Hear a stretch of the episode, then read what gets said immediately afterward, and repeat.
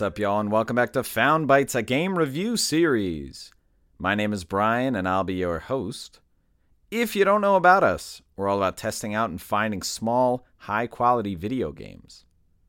This is a podcast that aims to respect your time and money as a gamer and a consumer by sifting through storefronts and sales to find the gems that may be worth your precious resources.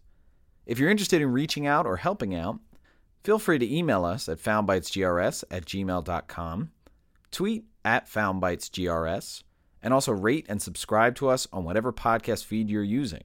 Also, don't be afraid to leave some comments. If you're a developer who would like to participate in our Spotlight interview series of special episodes, please reach out through any of our channels. We would love to hear from you. But enough about the show. Let's get into our next game.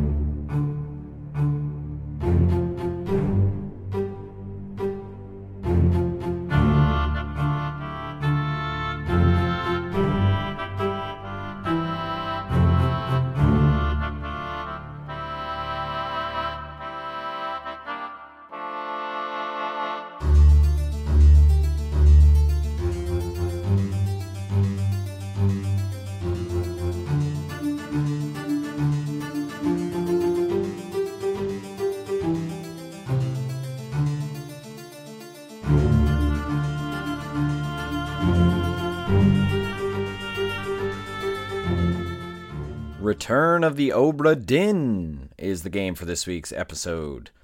Return of the Obra is a first person mystery adventure puzzle game. Some comparable games, I see some similarities with Everybody's Gone to the Rapture, which is kind of like a first person walking narrative uh, with some like finding things elements, stuff like that, and also uh, The Witness, which is kind of a first person puzzle game um, and the Stanley Parable, which a game I have not played, but I've seen the comparisons to this game. I hear really good things about that game, as well as some other games like Death and Taxes and Papers, Please, decision making and kind of organization notebook type stuff. The game was originally released in October of 2018 on PC and Mac, and a year later in October 2019 on Switch, PS4, and Xbox One. The game was developed by Lucas Pope and he's kind of a one man band. He previously did the game Papers, Please, and he's been working on his own for a little bit, but he has a pretty extensive career. He actually worked at Naughty Dog for quite a while. Definitely has a lot of experience, um, and it's nice to kind of see him break off and do his own thing. The game was published by 3909 LLC, and I think this is just the publishing wing of Lucas Pope uh, because they've only published his game, so I think it might actually just be him. The game had a physical release with limited run games in July of 2020 on PS4 and Switch, and this had a regular edition with just the box, and it also had a collector's edition that came with, I think, some kind of a book, or actually the logbook from the game, which is really cool. Uh, the original soundtrack, I think, on CD, posters, and uh, the map that you get in the game, so pretty cool stuff there. MSRP of the game digitally released at 19.99 those limited run editions the regular box uh, just 34.99 and the collector's edition 74.99 and i've checked and absolutely they are way sold out. Um, i think you can get the collectors uh, for maybe double that price uh, on ebay. I've been seeing it so like 120 130 uh, if it's something that you're really into. Runtime of the game if you're just going straight through, I'm seeing that it's somewhere between seven and eight hours, which is interesting. And we'll kind of talk about what it is that you have to do or what you may want to do um, if you're a perfectionist, because I'm not exactly sure what is totally necessary. But to do everything, it may be uh, somewhere over 10 hours. Me, I got this on sale on PlayStation for $14.99 and I've been playing it on PlayStation. I put in about four to five hours and I think I'm pretty far. Uh, in terms of recommendations, I didn't really hear a recommendation about this. I saw this on sale a bunch of times. The visuals really kind of struck me as something interesting, and we'll talk about what those visuals are. But a podcast that I listened to called Watch Out for Fireballs, uh, they did an episode on this game, and I saw that they did an episode, and so I was like, oh, wow, I'm glad that I bought that. Can't wait to play it at some point. Um, I have not listened to that episode. Um, but I will once I publish this and once I beat the game. But Watch Out for Fireballs is a really good podcast. It's two guys, Gary and Cole. They also do the podcast Bonfireside Chats, which is like a deep dive on all your Souls games and Bloodborne and now Elden Ring. And so um, definitely check out this episode. Again, I haven't listened to it, but I'm kind of eager to. Typically, when they give games the time of day, they don't always love them, but uh, it's always uh, a nice deep dive that they do. So check that out.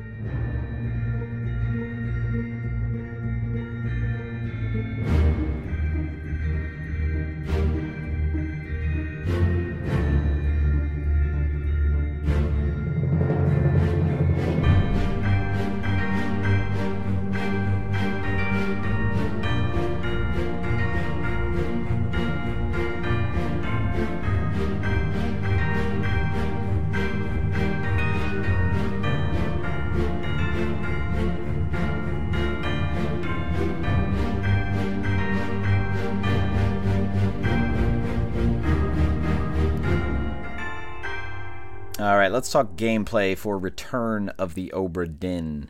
So, like I said, this is a first person puzzle adventure. It also is a murder mystery, kind of. Um, and again, some comparable games. We talked about The Witness, talked about Everybody's Gone to the Rapture. Um, so, the idea with this first person view is that you're moving around, you're walking around in 3D spaces, you're kind of looking around, analyzing things. Um, you can invert the y axis on this game, you can invert the x axis. I'm fine with that with a first person game. In terms of what you can do, you can kind of zoom in the camera and focus on something. And sometimes it will highlight an object, not so much an object as it is a person. And then you'll be able to like interact with uh, your menu and kind of look at things about that person. But it does have a range. Like if you're trying to zoom in on someone and like you can't get them to highlight, uh, you might have to like try and inch closer. You can open doors and you'll know whether doors are unlocked or not. Some of the doors that have keyholes, like you'll see an X over the keyhole, and that means you won't be able to open it. And really, you're just going to be walking around making general observations, getting some context. A lot of the context is very simple, but this is a murder mystery puzzle game, so you're kind of looking for deductions, like what you can observe about what's going on, about people, about different things. And you also have these interactions that you can have with your pocket watch. Um, and really, it's only when your character pulls out the pocket watch that you'll just hit a button and something will happen or something will be initiated. So, nothing really that complicated here. You'll also be interacting with a logbook, which is kind of like your menu, but it has your information that you need or, or like where you're recording information or evidence and whatnot. And so, in this logbook, um, you'll have a crew manifest because you are on a ship and you'll have a photo of all the crew uh, so you can kind of match faces what you're looking at in real life versus on the photo. Um, you'll have a map of the ship that you're on. And all of this is fairly detailed. It's very helpful for context clues. Again murder mystery deductive reasoning things like that. Like your crew manifest is going to have like people's jobs people's titles and their names the photos they're going to be dressed a certain way. Uh, that's also very helpful. The map is going to be super helpful because if you need to kind of find your way to a specific location, uh, the map is very helpful for that in labeling things. And the story will kind of get unfolded for you by chapter. If you're looking in the logbook, like it's listed by chapter, like there's a table of contents you can turn to and like you can flip to specific chapters. But all these chapters in the book are going to start blank. And as you go through the game, the information there, like what happened in each chapter, will populate as you learn information. So before we dive into some of the really more intricate types of gameplay, let's just talk about the general premise or goal of this game. So, like I said, this is a murder mystery on a ship. And the idea is that you're going to the ship and it's completely deserted. You really need to find out what happened to everyone. And your pocket watch is really going to be the key here because what you're doing is you're going on the ship and you will sometimes see someone's body. So they may be dead. And what this pocket watch is going to do is when you go up to a dead body, it's going to pop out. When you hit it, like interact with it, it's going to actually reenact the scene of that person dying. And so you're going to be getting this piece by piece story, and it's really interesting how it's unveiled. The first thing that's going to happen when you activate that pocket watch over a dead body is a scene is going to play out, like the scene of them dying. However, you're not going to see anything you're only going to hear the scene.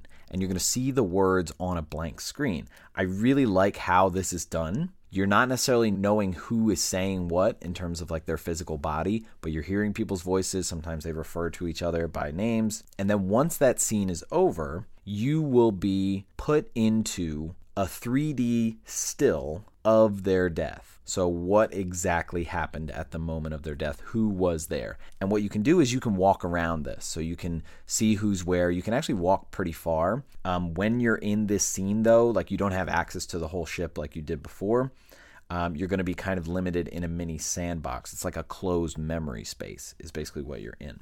And when you're in this scene, again, you can walk around, you can zoom in and highlight different characters and you can open up the logbook. And if you're highlighting a character and you open up, you press the button to open up the logbook, it'll actually go to that person's picture on the picture of the whole crew. So you'll get that connection right away. Basically, what you'll try to do is you'll try to ID who that person is. You'll cross reference their picture with maybe names on the logbook, maybe titles like who's the first mate, who's the captain, who's the doctor, things like that. And so you're going to walk around this scene and look at what's happening. So the most important thing that you're probably going to see is how did this person die? And from all this information, you'll be able to go into the logbook and for the person who is dead, you'll be able to try and identify who they are, how they died, and by whom. So sometimes it might be an accident, sometimes someone may have killed this person.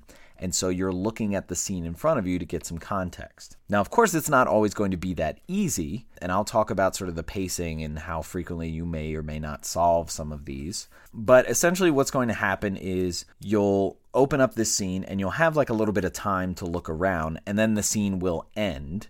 Like it'll close the screen on you, and then it'll open up the logbook. And what it's going to do is then populate that entry in that specific chapter of when that person died it's going to give you like the visual of who died, like what person, what their picture looks like, where the body is located, which is very important for kind of backtracking, as well as like the dialogue from the scene before. And so it's very helpful. It details everything and kind of notates a lot of information.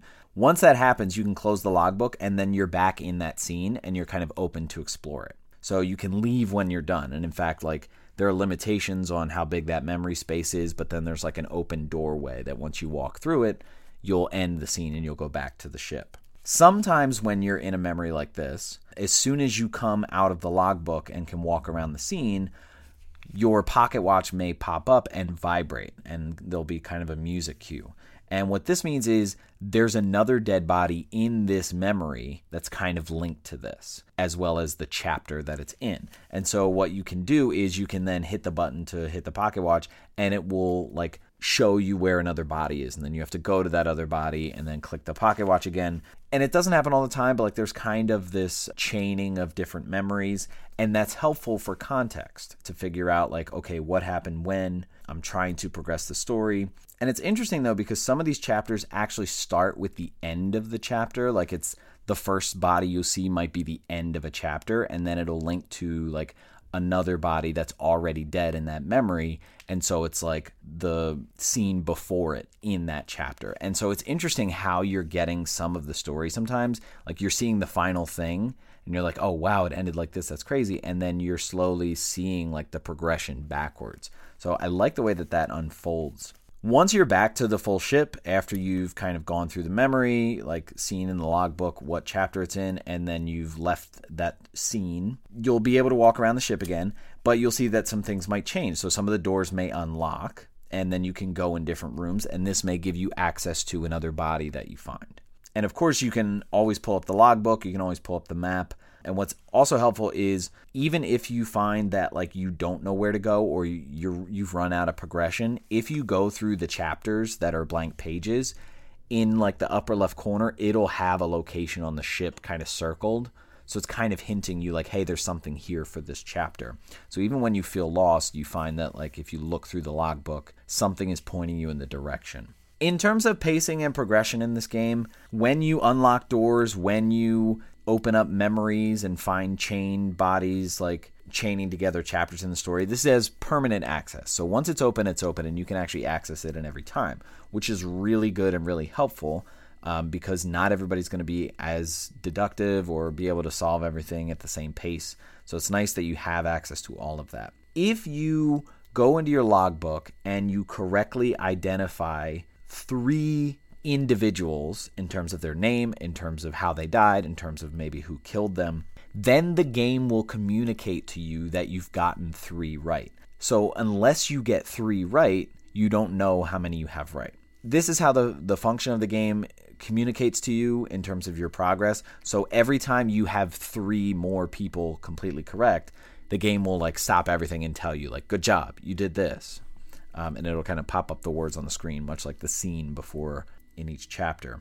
Now, in terms of how quickly you might start to deduce who these people are and how they died, let me just tell you kind of my personal experience. I got three of them fairly quickly, uh, probably in the first hour that I played the game. And so the game told me right away, like, hey, you got three right.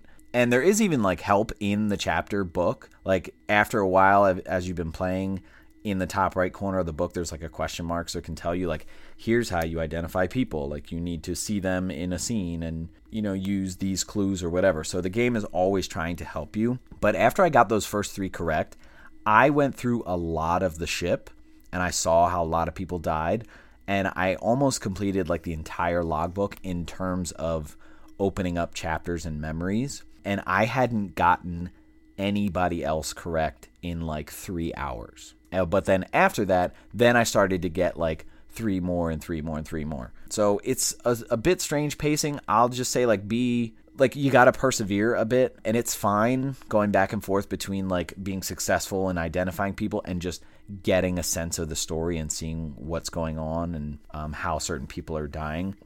So if you're playing through this, um, don't get discouraged if like you go through a lot of the story and you're like, man, I can't identify people. It really just takes time, and that's okay. It, it takes getting more information. Sometimes there's no way that you could possibly identify who a person is because no one's been saying anyone's name. Um, so just be be aware of that. That inference will take time. I will say, if you're patient, the game provides a lot of information, and there will be aha moments. I mean, it took me fairly a long time, but like, there's one particular scene uh, of someone's death where like a lot of things clicked for me. Like, oh my gosh, I see this is that. Like that guy, I can tell what he's wearing. Like, I can't believe those two people are there. I can't believe this guy is dying. Uh, makes sense now. That one line or that dialogue made sense now. So just be prepared. There will be those aha moments. So again, try not to get discouraged. And the other thing about this game is I'm at a point in it where I've pretty much opened up all the chapters that I can. There's one chapter that is written in the book. You won't be able to access this chapter until after you leave the ship. So I'm at a point now where I've opened up all the chapters and someone is saying, like, hey, we have to get off the ship. And so I have the opportunity to leave the ship, but I'm super nitpicky and I really want to dive into this sleuthing. I don't know if you need to solve everything or if you need to find everyone and label everyone and find out exactly how they died and all that stuff. At this point, like I said, I put in like a little more than four hours. I have correctly identified 15 people. I think the crew list is somewhere between 50 and 60. So, again, I'm not sure if you need to find everyone out, but I don't want to progress to the next part and then open up this other chapter until like I've found everyone or I've identified everyone. And I think at a certain point like I may have to give up on that and just move forward in the story because I don't know what's coming next, but I am excited to kind of beat this and really kind of get to the bottom of this story.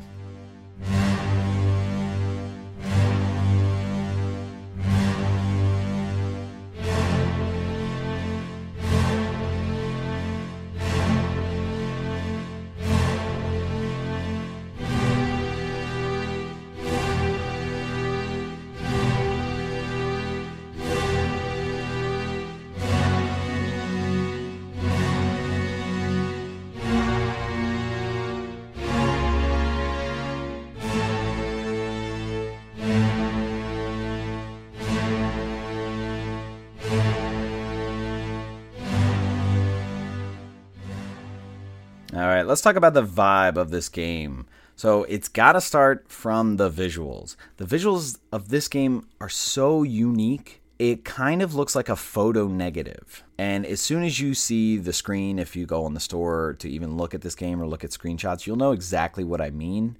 Uh, there's kind of like a white and then a darkness.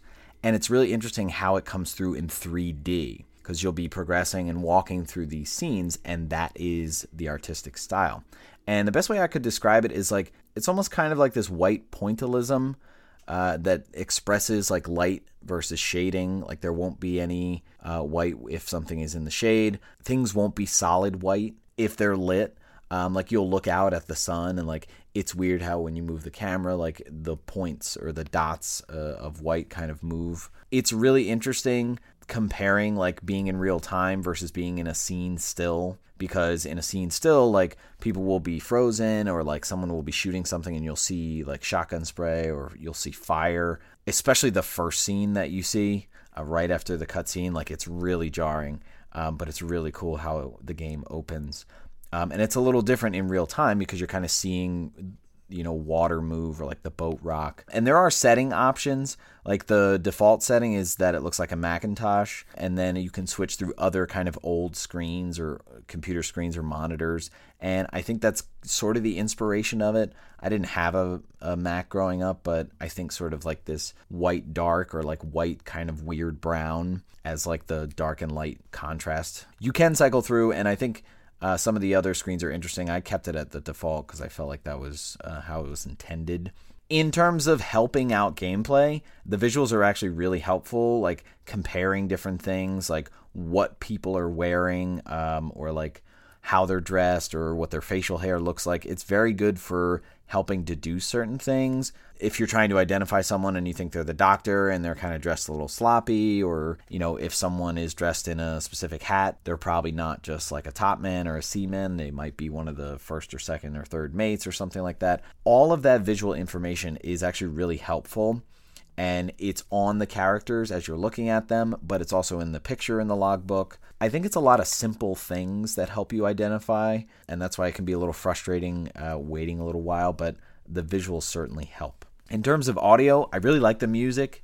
It's simple, it's charming, it's very like pirate like. Um, there's a lot of like strings and just kind of like strums of violins and cellos and, and basses and things like that. Uh, and I like the synergy that goes on like as a scene starts or as you go into a new scene like the music is coming right at you with what you're looking at right away but then as you're progressing and as it's you know slowly winding down and the screen is closing like the music kind of wraps up in a nice neat way. But there's also a strange like tongue-in-cheek nature depending if something just happened. Like if you're moving the cursor in the logbook or right after you get three correct things like the game telling you and putting the words on the screen like you got three correct. Like here's blah blah blah blah blah.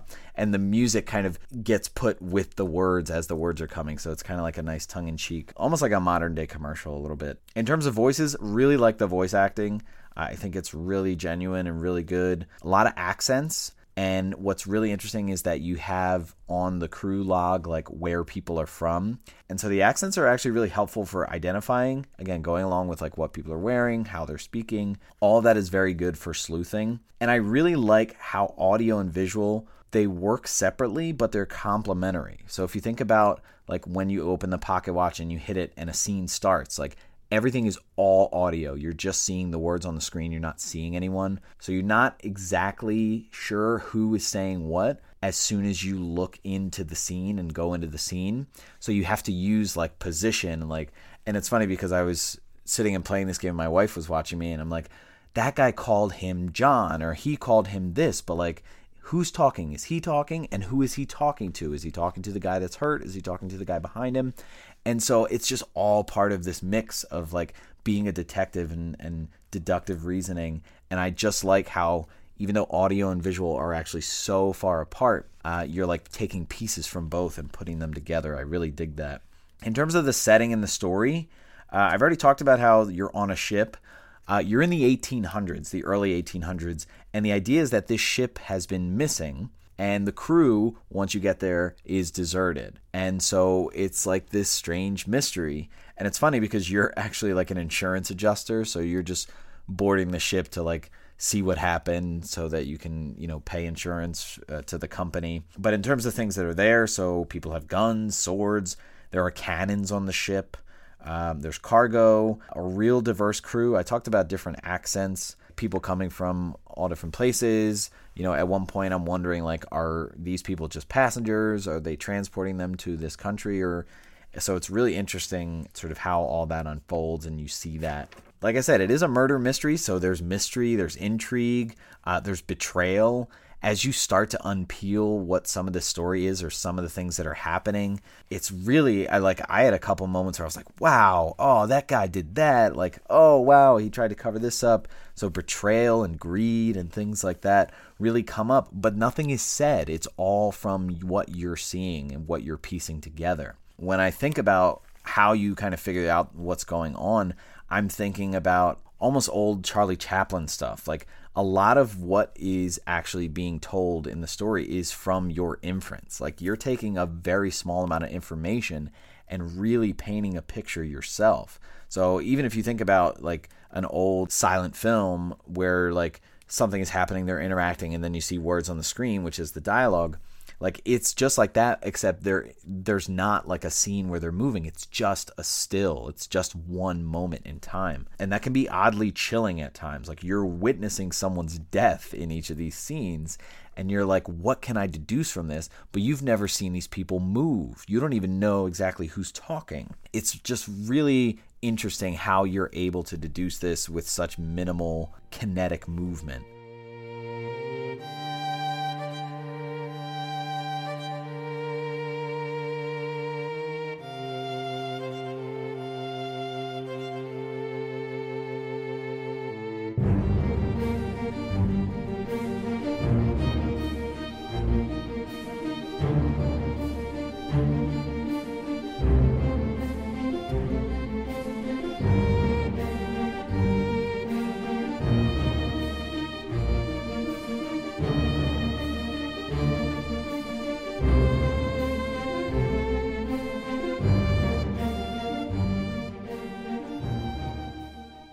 Let's wrap up the conversation about Return of the Obra Dinn. This is a very unique and charming experience, I must say. It's not skill based. You can take your time. It's a murder mystery. You're deducing things.